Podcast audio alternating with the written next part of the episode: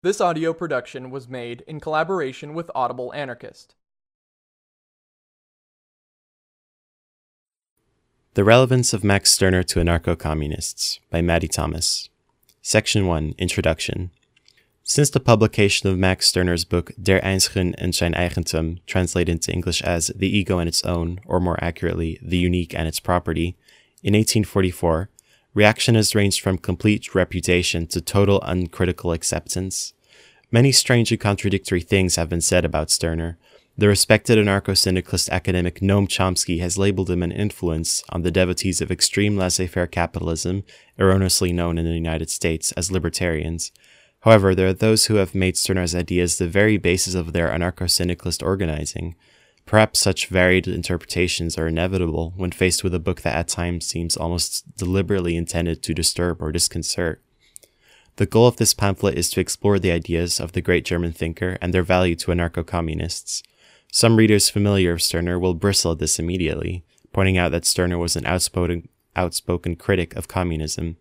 He was indeed, but the communism that Stirner critiqued was the same variety of communism that anarchists critique authoritarian communism. Anarcho communism, as developed political theory, did not really exist in Stirner's day, and the communism that Stirner had in mind was the communism of the monastery or of the barracks, a communism of self sacrifice and general leveling. Those who would instead prefer a communism that guarantees the freedom of each individual to develop themselves as unique can find much that is of value in Stirner.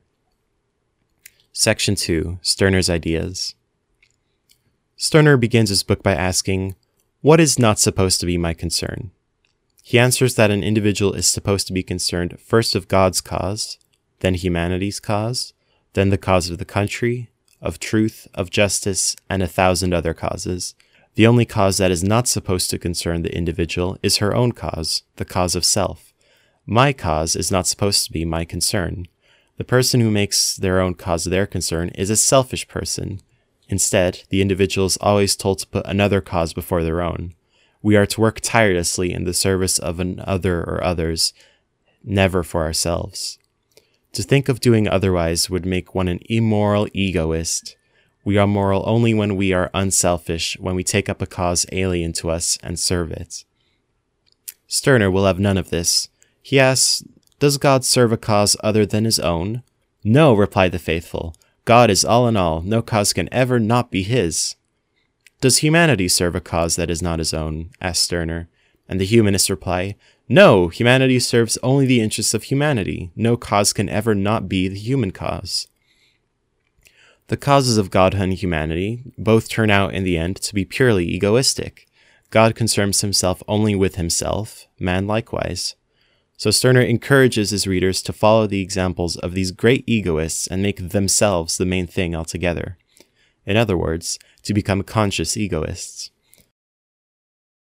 For Stirner, all individuals are absolutely unique, and once the individual has become conscious of her egoism, she will reject any attempt to fetter her personal uniqueness or to restrict her individual autonomy. This, of course, includes calls to act only in the service of something higher than oneself. Those who sacrifice themselves to serve some higher being or cause are duped or unconscious egoists, seeking their own pleasure and satisfaction in the name of whatever cause they've subordinated themselves to, but refusing to admit it. They are egoists who would like to not be egoists.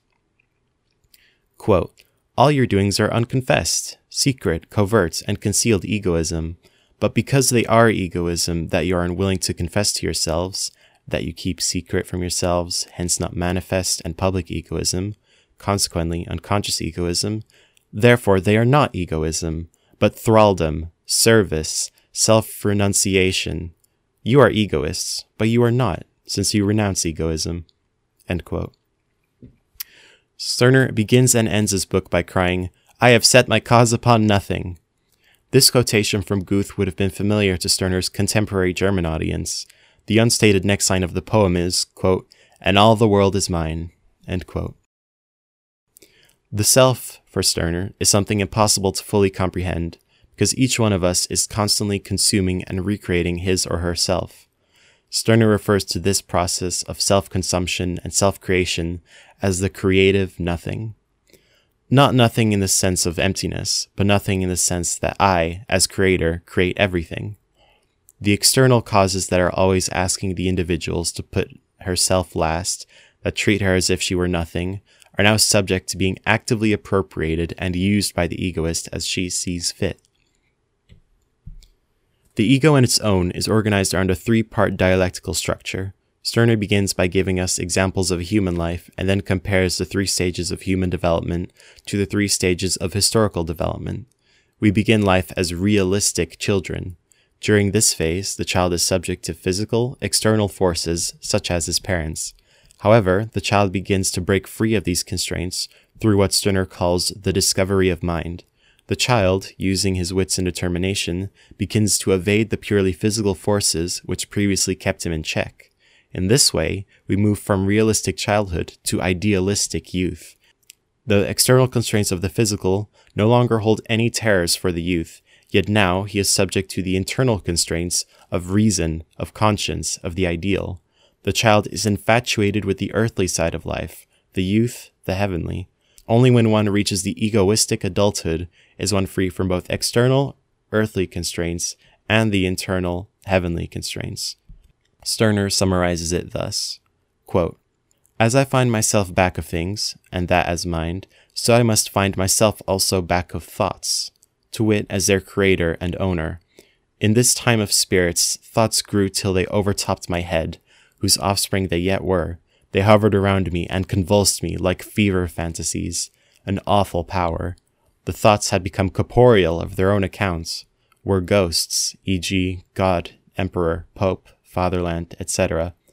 If I destroy their corporeity, then I take them back into mine, and I say, I alone am corporeal, and now I take the world as what it is to me, as mine, as my property. I refer it all to myself. Stirner then shows these three phases in the context of historical development the realistic world of antiquity, the idealistic world of modernity, and the egoistic future which has not yet dawned. He compares the ancient pre Christian world to realistic childhood and the modern Christian world to idealistic youth. With the rise of secularism, modern society claims to have escaped the dominion of religious modes of thought over life. Not so, says Stirner. Modernity has only served to increase the dominion of religion, the domination of higher essences set over the individual. One example is the Protestant Reformation. While the Reformation is and was widely regarded as a liberatory event, which opened the door for the religion of freedom of conscience and freed life from the authority of the Church, Stirner viewed it as an expansion and strengthening of religious domination. Religion was, through the Reformation, able to intrude into areas of life where it had previously been unknown. The Catholic Church prevented priests from marrying. Protestantism made marriage, marriage religious. In a similar fashion, the Catholic Church, with its institutionalized formal priesthood, placed religious authority outside of the individual. Protestantism, however, abolishes the institutional clergy in favor of a priesthood of all believers, and so places religious authority within the believer an authority that she could never escape. The result left individuals at war with themselves, torn between fulfilling their desires and being tormented by the fixed ideas of internalized religious authority. Stirner compares it to the struggle between citizens and the state's secret police. This pattern, argues Stirner, has continued throughout modernity, although there has been much talk of progress and achieving a freer society, of transcending the worn out values of dead traditions of the past, Modernity only transforms authority, enlarging and strengthening it by virtue of making it more invisible. The rise of humanism, for example, dethroned the crucified God and in his place exalted humanity. But since humanity is also an ideal placed above the individual for her to subordinate herself to, Stirner considers humanism just as much of a religion as the Christianity it claims to have outgrown. Our atheists are pious people. Humanism, says Stirner, is actually more tyrannical than theism because of the phantom humanity. It's able to terrify non-believers along with the faithful. For Stirner, modernity has only increased the amount of abstractions, which he called spooks, to which people subordinate themselves. Stirner accuses those who fancy themselves the free, which you might call progressives in today's jargon, of posturing as iconoclasts, when in reality they are only the most modern of moderns. He was highly critical of the left Hegelians dominating German philosophy at the time and of the liberalism that was rising as the prevailing force in political and social thought. Stirner grouped liberalism into three types political liberalism, what would today be called classical liberalism, social liberalism, today socialism, and humane liberalism, today humanism. Political liberalism dealt with individuals as free citizens within a state. Social liberalism dealt with individuals as workers, and humane liberalism with individuals as human beings. But all of the varieties of liberalism essentialize some aspect of the individual and set it above her as something that they should subordinate themselves to. For Stirner, all individuals are more than citizens, more than workers, and even more than human beings. Human nature, or the human essence, cannot be separated from the individual and set above her, because then it becomes nothing but another spook. For Stirner, there is no universal human essence to be set above people, only individuals as they exist in the here and now as flesh and blood. From his from his searing critique of modernity, Stirner moves to anticipation for the egoistic future. He urges individuals to demolish all sacred things and free themselves from the chains of authority. This liberation is not something the individual can let someone else do for her. Stirner makes his position clear in one of the most eloquent anarchist arguments for self liberation ever penned. Quote, Here lies the difference between self liberation and emancipation, parentheses, manumission, setting free, close parentheses. Those who today stand in the opposition are thirsting and screaming to be set free. The princes are to declare their people of age, i.e., emancipate them, Behave as if you were of age, and you are so without any declaration of majority. If you do not behave accordingly, you are not worthy of it, and would never be of age even by declaration of majority. When the Greeks were of age, they drove out their tyrants, and when the son is of age, he makes himself independent of his father. If the Greeks had waited till their tyrants graciously allowed them their majority, they might have waited long. A sensible father throws out a son who will not come of age and keeps the house to himself. It serves the noodle right. the man who is set free is nothing but a freed man, a libertinus, a dog dragging a piece of a chain around him. He is an unfree man in the garment of freedom, like an ass in the lion's skin. As more and more people become conscious egoists, they will deny restrictions to their individuality, whether these restrictions are physical or spiritual. It should be pointed out that Stirner's idea of egoism differs significantly from the other philosoph- from the other philosophies sometimes called egoism.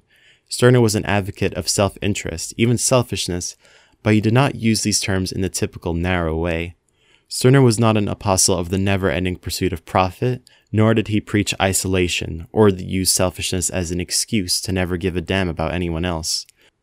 For Stirner, self interest consisted of the individual egoist actively seizing the world around her as her property. Stirner's use of the word property has caused many readers to misinterpret him, as he was not referring to property in a limited economic sense. Rather, he was using the word to refer to anything that was not alienated from the egoist. Thus, when I take a personal interest in an idea, I reach out and make the idea my own, my property.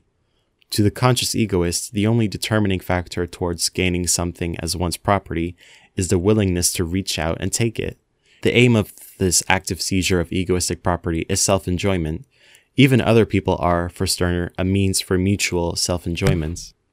Quote, For me, you are nothing but my food, even as I am fed upon and turned to use by you. We have only one relation to each other, that of usableness, of utility, of use. Those who see Stirner as an advocate of exploiting others fail to read what is written. Stirner uses the examples of lovers, friends going to a cafe, and children at play as examples of this kind of mutual self-enjoyment or consumption, relationship that he termed union unions of egoists. The union of egoists is a relationship in which all who participate in it do so freely and voluntarily out of egoism. The egoist uses the union, the union does not use her. All participants in the union constantly renew the relationship through an act of will. If any participant is coming up short or losing out, then the union has degenerated into something else. The union was Stirner's proposed alternative to organized society, by means of which egoists could scuttle the ship of the state and give rise to a state of affairs in which individual autonomy would flourish. This has been necessarily only a extremely brief summon, summation of Stirner's ideas, intended to arouse interest and provide context for the second half of this essay. The broadness and scope of Stirner's thought make him difficult to summarize, and the section could have easily been twice as long. Those hungry for more should refer to the recommended reading list at the end of the pamphlet and in the video description. Everyone will have to decide how much of Stirner they want to take and what to do with it. But as Stirner himself said regarding interpretations of his work, that is your affair, and it does not trouble me. I have set my cause upon nothing. That was a fun part. Section 3 Stirner's relevance to anarcho communists. It is a fact that until relatively recently, most of the anarchists inspired by Stirner weren't communists. In the United States, the most well known exponents of egoism were Benjamin Tucker and his comrades, centered around the individualist anarchist journal Liberty. Indeed, Tucker was the driving force behind the publication of the first English edition of Stirner's book. However, he has been a significant influence on thinkers more than in the mainstream anarchist tradition. In the 1940s, the anarcho syndicalists of the Glasgow Anarchist Group made Stirner's ideas the basis of their organizing. They took Stirner's ideas of the union of egoists literally as a way of freely organizing within industry and thus explained syndicalism as applied egoism. The anarcho communist activist and cartoonist Donald Rooum was introduced to Stirner by members of this group and has adhered to conscious egoism ever since. Emma Goldman's anarchism was profoundly influenced by thinkers such as um, Stirner and Nietzsche. In the introduction to her book, Anarchism and Other Essays, Goldman defends Stirner against shallow and erroneous interpretations, commenting that his philosophy contains, quote, the greatest social possibilities, end quote. Even the younger Murray Bookchin, whose attitude towards German egoism greatly soured later in life, wrote, quote, Stirner created a utopistic vision of individuality that marked a new point of departure for the affirmation of personality in an increasing impersonal world. So clearly, socially oriented anarchists have been interested in Stirner's ideas. They continue to be interested today, and for good reason. In a world where even revolutionaries too often find themselves lost among enemies of the individual and calls for self sacrifice, the uncompromising egoism of Stirner is a breath of fresh air to many communists, while rejecting God the Father, God the State, and God the Corporation, instead set up God the Community, a fearsome deity which Kropotkin called more terrible than any of the preceding. For Stirner, as for the egoistic communist, these are all spooks. The communist egoist does not serve the people, the masses, or any other spook. She serves herself, because she is part of the people, part of the masses. How can humanity be happy when you and I are sad? As the self described Marxist Stirnerists of the Bay Area group for ourselves observed, quote, Any revolutionary who is to be counted on can only be in it for himself. Unselfish people can always switch loyalty from one projection to another. Furthermore, only the most greedy people can be relied upon to follow through on their revolutionary project. Anarchists who only wish to abolish the authority of the state and of capital but once leave the authority of fixed ideas, like morality, humanity, rights, or altruism, intact, only go halfway. For the egoist, these spooks can be even more vicious than the more visible forms of authority. Altruism, living to serve others, is one of the most pernicious superstitions extant in our civilization today. Workers engage in a terrible altruistic action every day when they labor to enrich the capitalist, who receives simply by virtue of the fact that he has so much already. Women are victims to altruism when they waste away living to serve a man who is nothing but a tiny tyrant over the home. The other crimes that come from altruism are endless, and it's clear to conscious egoists that altruistic socialism is a farce, capable only of transforming authority, but not abolishing it. Egoism encourages individuals to no longer die slowly, giving presents to those who give nothing in return, and from this idea now flows the egoist communist desire for insurrection and expropriation. When one applies Stirner's notion of the spook to one of society's most sacred idols, private property, the implications are almost necessarily communist. How many individuals have had their ownness sacrificed and lives ruined by this horrid Moloch? Stirner ridicules the idea of any right to property as he ridiculed rights generally, pointing out that property is based on might or one's power to keep it and get it. Private property, alien property, is just another spook, because the entire world is the egoist's property, waiting to be taken. In other words, the communist egoist has it for the object of her appropriation the totality of life. Stirner hinted at this with his memorable quotation quote, I do not step back shyly from your property, but look at it as if it was my property, in which I respect nothing. Pray do the like with what you call my property. Stirner likewise attacked such fundamental aspects of capitalist life as the division of labor and even work itself. When everyone is to cultivate themselves into man, condemning a man to machine like labor amounts to the same thing as slavery. Every labor is to have the intent that the man be satisfied. Therefore, he must become master in it too, to be able to perform it as a totality. He who in a pin factory only puts on heads, only draws the wires, works as if were mechanically like a machine, he remains half trained, does not become a master. His labor cannot satisfy him, it can only fatigue him. His labor is nothing by itself, has no object in itself, it is nothing complete in itself. He labors only in another's hands and is used, exploited by this other.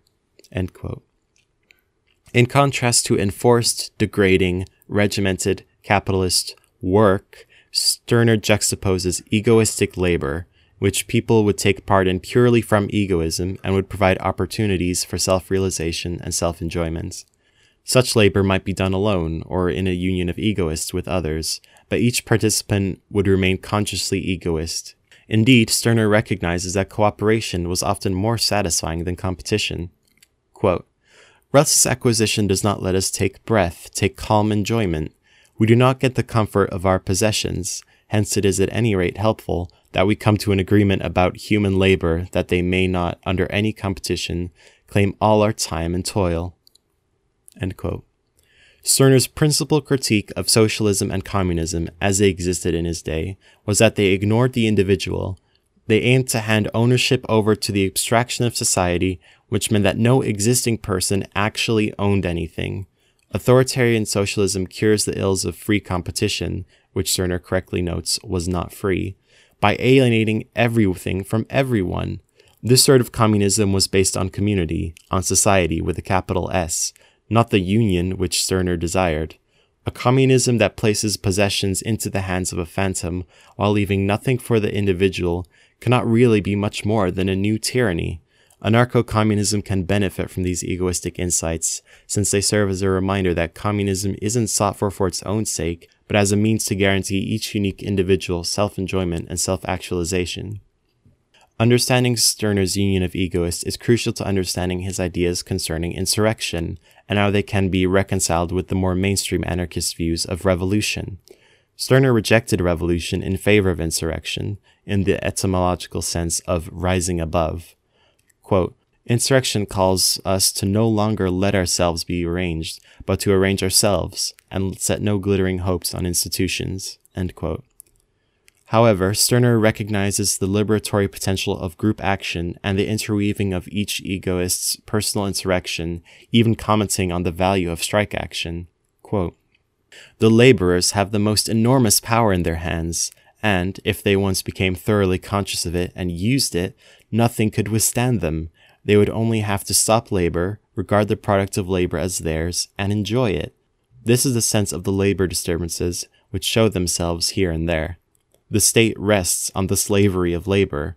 If slavery becomes free, the state rests on the slavery of labor. If the labor becomes free, then the state is lost. Stirner urged egoists to unite, not out of any maudlin sentimentality or misplaced moralism, but out of a desire to see egoism become generalized in order for each egoist to know the pleasure that can be found in others truly realized individuals. The genuinely egoistic individual will never be satisfied with anything less than a universalized egoism. The egoist unites with those who share her interest, and all the exploited and oppressed certainly have a personal interest in putting an end to their oppression. What other anarchists have called social revolution is, to the conscious egoist, a massive interweaving of each individual's personal insurrection, a coming together in a union of egoists to perpetuate what Stirner referred to as, quote, an immense, reckless, shameless, conscienceless, proud crime, the crime of insurrection, of expropriation, of revolution. Quote, Doesn't it rumble in a distant thunder? And don't you see how the sky grows ominously silent and gloomy? End quote. End of the relevance of Max Stirner's to anarcho communists by Mattie Thomas. The last section of text is a recommended reading, which will hopefully be included in the video description. This has been a production of Audible Anarchist. You can find more Audible Anarchist on YouTube.